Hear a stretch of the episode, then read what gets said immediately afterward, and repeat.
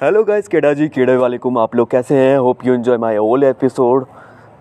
अच्छे ही होंगे जब तक मेरे एपिसोड्स आप देखते रहते हैं और इन्हें देख के आप कुछ ज़िंदगी से सीख भी लेते होंगे और कुछ फन टाइप जोक भी समझ लेते होंगे। मेरे टुच्चे जोक्स होते हैं जो एक तरफ़ा प्यार की ताकत तुम क्या जानो जीएफ वाले बाबू जो सिंगल होते हैं ना, वो अपने आप से खुद प्यार करते हैं और उस प्यार से वो अपने आप को एक अलग ही लेवल पर जो दुनिया के सामने एक अलग ही अंदाज में पेश करते हैं।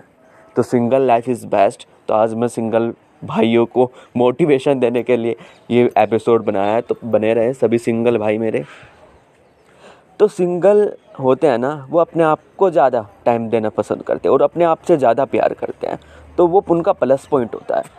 क्योंकि अपने आप से प्यार करोगे ना, तब ये दुनिया प्यार करेगी। अगर तुम दुनिया से प्यार करोगे तो तुम्हें कोई प्यार नहीं करेगा। यहाँ सब खुदगर्ज हैं। अगर तुम्हें अपनी इज्जत करानी है ना, तो वहाँ एक अलग ही एटीट्यूड और एक अलग ही वे में जाओ, तब तुम्हारी इज्जत होगी। अगर तुम ओचू पोचू करते हुए उनके सारे काम करते फिरोगे ना, फिर तुम्हारी कोई इज्जत नहीं होती।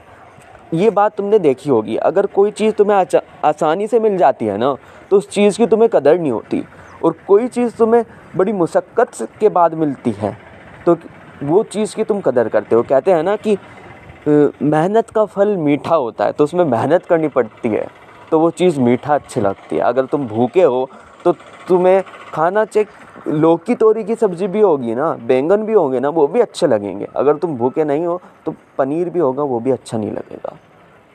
तो सिंगल लाइफ इज़ बेस्ट।